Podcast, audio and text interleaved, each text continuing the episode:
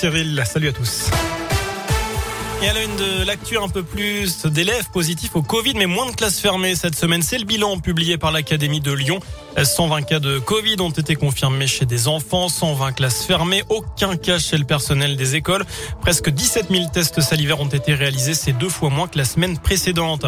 Et ce matin, le monsieur vaccin du gouvernement, Alain Fischer, a recommandé la prudence, le maintien des gestes barrières et du pass sanitaire. Le gouvernement a confirmé hier qu'aucun allègement du pass n'était prévu d'ici au 15 novembre. Près de nous, ce cambriolage spectaculaire à Sainte-Sigolène, une entreprise de mécanique de précision a été visitée le week-end dernier en Haute-Loire. Près de 5 tonnes de matières premières ont été dérobées, des pièces pour l'armement et l'aéronautique. Une enquête a été ouverte. Vu les matériaux volés, elle pourrait s'orienter vers la piste du réseau organisé d'après le progrès. Toujours en Haute-Loire, un cortège de motards va défiler pour lutter contre le cancer. L'opération Une Rose, un espoir aura lieu ce week-end dans 32 communes du département. Près de 9000 fleurs devraient être vendues samedi et dimanche. En bref, la ministre déléguée chargée de l'industrie en visite dans la Loire aujourd'hui, Agnès Pannier-Runacher, est attendue à Villars en fin d'après-midi pour visiter le site de Serra Engineering. Elle doit également remettre une décoration au directeur général de l'entreprise. Dans le reste de l'actu, cette bonne nouvelle pour les demandeurs d'emploi, la ministre du Travail, Elisabeth Borne, annonce une prime de 1000 euros pour certains chômeurs de longue durée qui se forment en entreprise sur les métiers qui recrutent. La moitié de la somme sera versée au début de la formation, l'autre moitié à la fin. L'objectif, c'est de les inciter à aller vers ces métiers qui recrutent et lever également les freins financiers.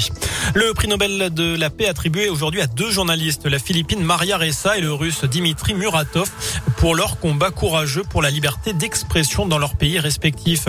Puis, il faut bloquer les sites porno en France. C'est l'avis de 50,1% d'entre vous. C'est donc très euh, mitigé, très partagé. La question du jour sur radioscoop.com.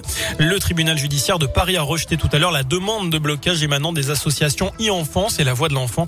La balle est désormais dans le camp du CSA, le Conseil supérieur de l'audiovisuel, qui peut désormais fermer les sites pornographiques, euh, en tout cas ceux qui ne vérifient pas l'âge des internautes.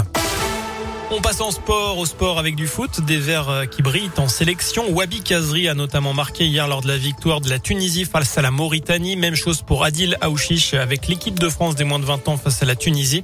Euh, pour les autres, c'était séance d'entraînement en public euh, ce matin à l'Etra et ce sera le cas encore demain à 10h30 au centre sportif Robert Herbin. Et puis une finale ou presque pour Saint-Chamond. Les basketteurs Couramios déplacent à Vichy Clermont pour leur quatrième et dernier match de Leaders Cup de Pro B. Ça débute à 20h avec une place assurée en quart de finale en cas de victoire ce soir.